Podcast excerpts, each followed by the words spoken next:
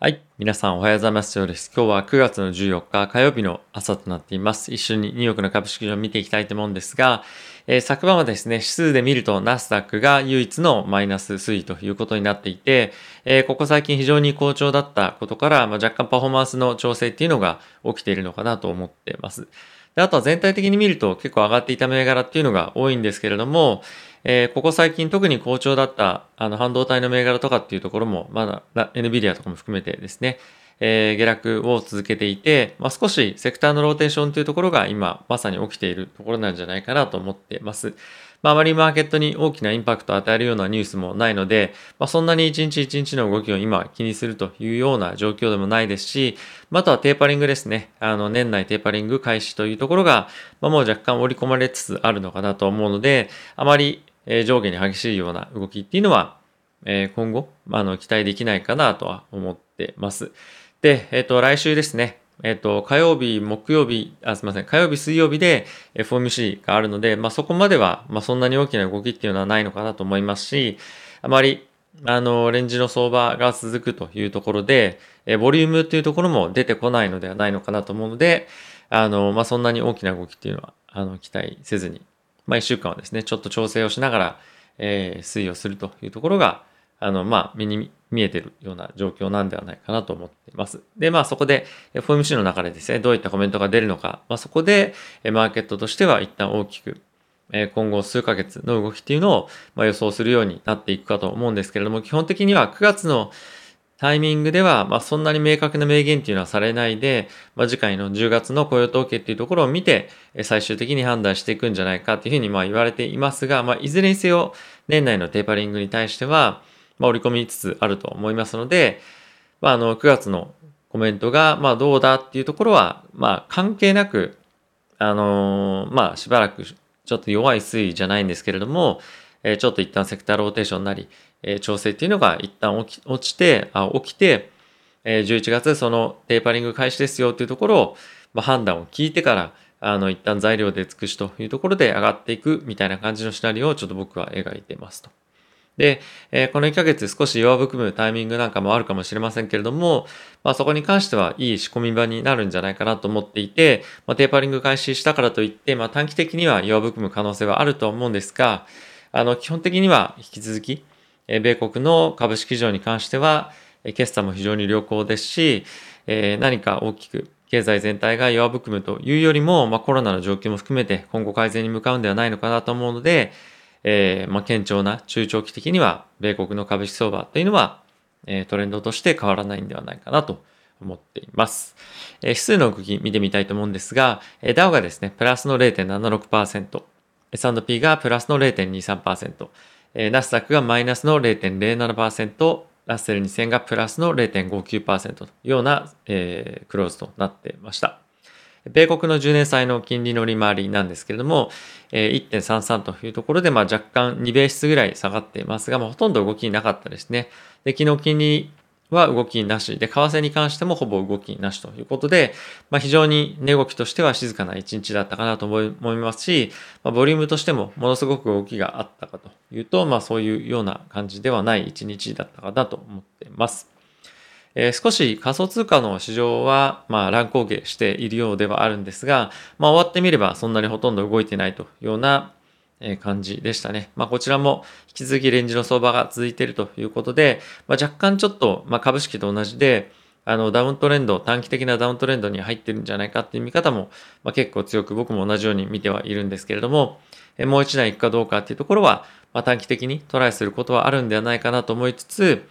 えー、長期的にはやっぱりまだまだ上昇局面っていうのが続くんではないかなという見方の方が強いとは思うので、あの、あまり大きな悲観相場が来るとは思えないながらも、今、特に米国の株式市場もそうかもしれませんが、まあ、買っていく材料っていうのがないっていうのがまあ正直なところなんではないかなと思うんですよね。なので、まあ、しばらくは、あの、上下を繰り返しながら、えレンジ相場継続かなと思っています。まあ今無理に動く必要は株式市場も仮想通貨市場もないと思うので、まああまりあの値動きに振り回されることなく、今持ってるポジションを保有していきたいと思ってます。はい。ニュース、ここから見ていきたいと思うんですが、今はですね、非常に政局が不安定になっている、まあ、政局というか政治情勢が不安定になっているアフガニスタンなんですけれども、タリバンの幹部の方からですね、女性と男性が一緒に働くこととかは、まあ難しいんじゃないかっていうような発言が出ていました。で、タリバンはですね、ここ最近非常に、友好的な、まあ政治的に、対外交という意味で友好的な発言をしてきていて、女性に対しての権利とかっていうのもちゃんと保護しますよということが、コメントとしては出ていたんですけれども、まあ、こういった発言が改めて出てくることによって、アフガニスタンに対しての支援というのが非常に、まあ、あの、積極的にするのが難しくなることで、政治的混乱っていうのが今後も継続して、え起こっていくんではないかなと思ってます。で、一方で、えー、アラブの諸国、まあ、その辺の近辺の国々に関しては、まあ、今回アフガニスタンに対してのえー、アメリカのですね、対応というか、あの、まあ、急遽いきなり撤退して、えー、その後の、まあ、なんていうんですか、あの、いろいろと国内で、アフガニスタン国内で起こっていることに対しては、まあ、静観みたいな姿勢に対して、まあ、アメリカ本当に信用できんのかみたいな感じな雰囲気が、えー、今出てきていると。で、今後おそらくなんですけれども、中国だったりとか、まあ、インド、イラン、ロシアあたりが、ま、このアフガニスタンとの、え、関係性というところをですね、まあ、どういうふうにえ、関わっていくのかっていうところだったりとか、まあちょっと揉めるんじゃないかみたいな話が出ていて、で、アメリカはおそらくそこに関わっていかないでしょうと。で、なおさら信用できないなみたいな 感じで少し、え、この中東諸国とかとも、えー、まあ中国も含めてですね、少しアメリカのえ関わり方っていうところが少し難しくなってきている。で、そうなることによって、バイデンさんの支持というところも非常に難しくなる可能性っていうのもえありますし、バイデンさんはバイデンさんで、まあ、国内で今非常に、ま経済だったりとかコロナでやらなきゃいけないことがあるということで、えちょっと難しい舵取りを今、あの、強いられてるんじゃないかなと思いますし、まあ、あとこの中東関連のところが荒れてくることによって、ま、中国もですね、本当にどういうふうな、え、姿勢をちゃんと示すのかっていうところも、え、注目を今集めていくと思います。引き続きこのあたりがですね、あの、なかなかまとまらないことには中東のまあ、原油関連の価格とかっていうのも結構ブレたりするんじゃないかなと思いますし、まあ、政治的に不安定な状況が続くようであれば、えー、なかなかあの、まあ、株式市場に大きな影響があるとかっていうよりも、まあ、政治的に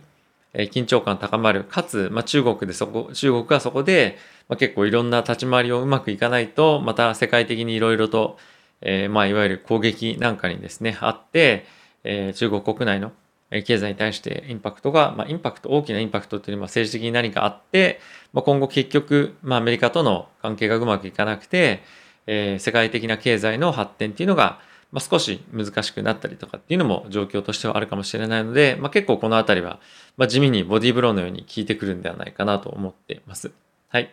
あとはですね、アメリカのワクチンの義務化というところに関してなんですが、まあ、かなり、あの、まあ、当然なんですけれども、反発をいろんなところから、えー、起きていますと。で、えー、実際にこの義務化っていうことをじゃあ、例えばしましたと。そうすると、まあ、それを監督する、えー、機関っていうのがですね、まあ、もちろんあるんですが、それに、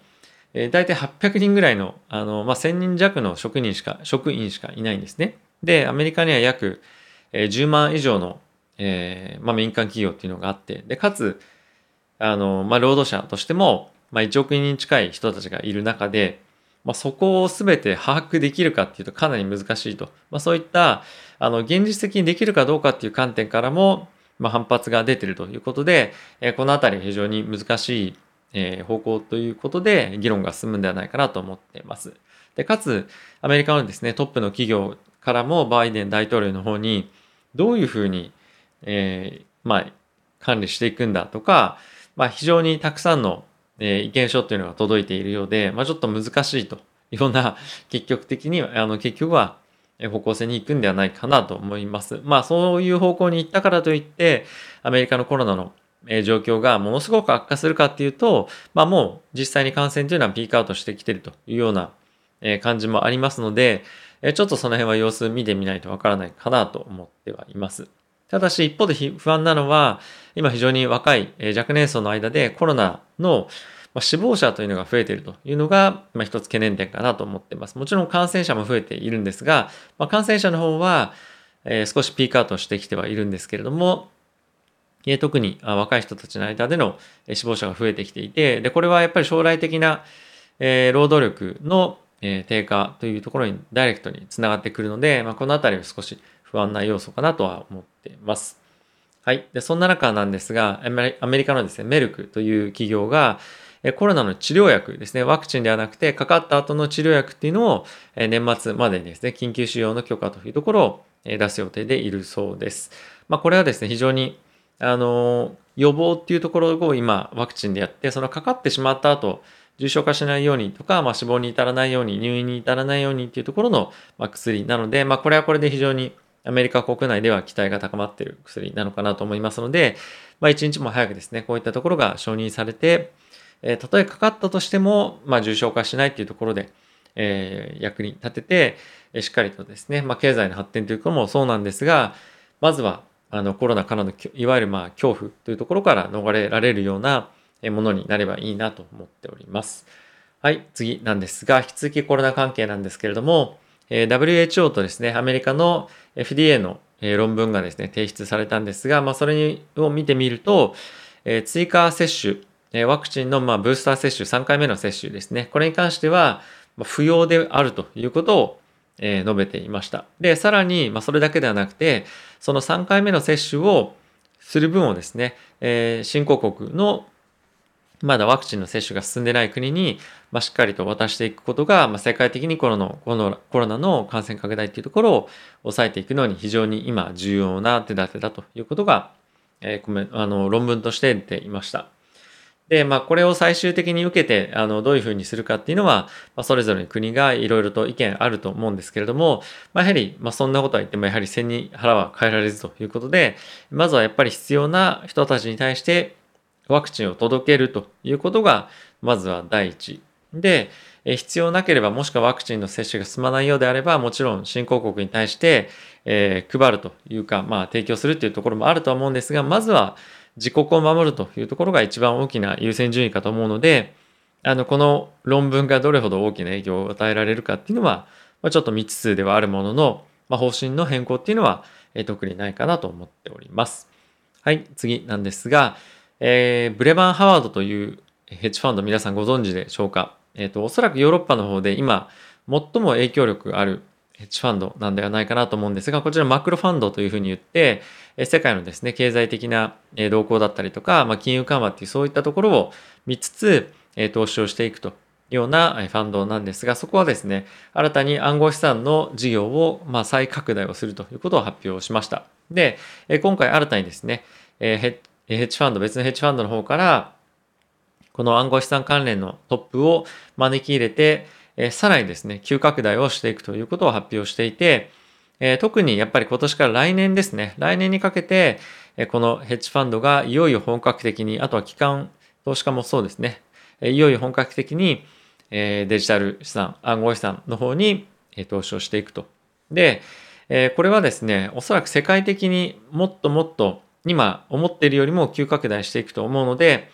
えこれ仮想通貨の市場が大きく上がるとかっていうよりも、あの、値動きがかなりボラティティ激しくなるんではないかなと一時的にえ思っています。もちろん彼らはえロングだけではなくてショートとかっていうのも、まあ、かなりいろいろと織り交ぜやってくると思いますので、まあ、このあたりはどういうふうに本当に市場の動きが変わってくるかっていうところが、まずは注目かなと思いますし、まあ、上昇していくのであれば、まあ、何のアセットにどれだけの資金を入れるか、特に結構アルトコインっていうのは今、いろいろ乱立している中で、えー、その中でもどこに入っていくのかっていうのが、ま、結構注目のポイントだと思うので、今後もですね、機関投資家の動きを引き続き追っていくというところが、えー、まずは、非常に重要な大きな市場の転換というところを見極める上でポイントかなと思いますので、追っていきたいなと思っています。ま、今後非常にですね、あの、資産運用をしていく上で、この仮想通貨暗号資産関連のフローだったりとかニュースっていうのが結構重要になってくるポイントも出てくると思うので、継続的にですね、も追っていきたいよという方はですね、概要欄にも載せているんですが、僕の暗号資産仮想通貨のチャンネルというのがあるので、ぜひですね、そちらの方もチェックしていただけると嬉しいです。